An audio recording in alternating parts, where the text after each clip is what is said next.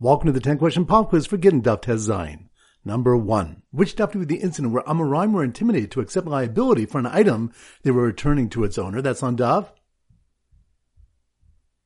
Yud Dalet. Good number two. Which daf when a Ma'amad Sheloshtan acquires with the deposit? That's on Daf. Yud Gimel. Good number three. Which daf we have a question if a ba'al keri is if he half immersed in a mikveh and half had tisha kabin poured on him? That's on Daf.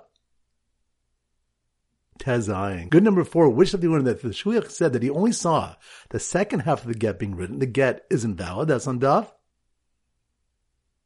Tezvav. Good number five. Good number five, which stuff leaves machlokes if a borrower can retract and retrieve payment that he sent with a shliach to the lender. That's on Daf.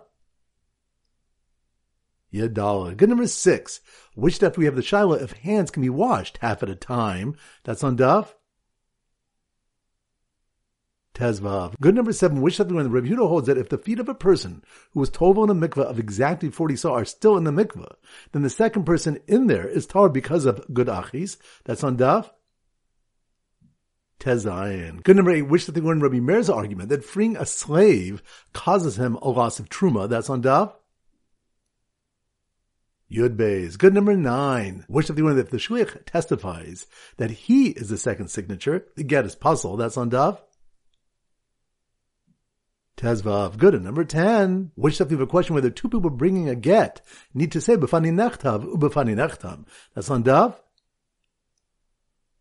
Tezain. Excellent. That concludes today's pop quiz. This is Rabbi Avram Goldham Zichu wishing a great day and great learning.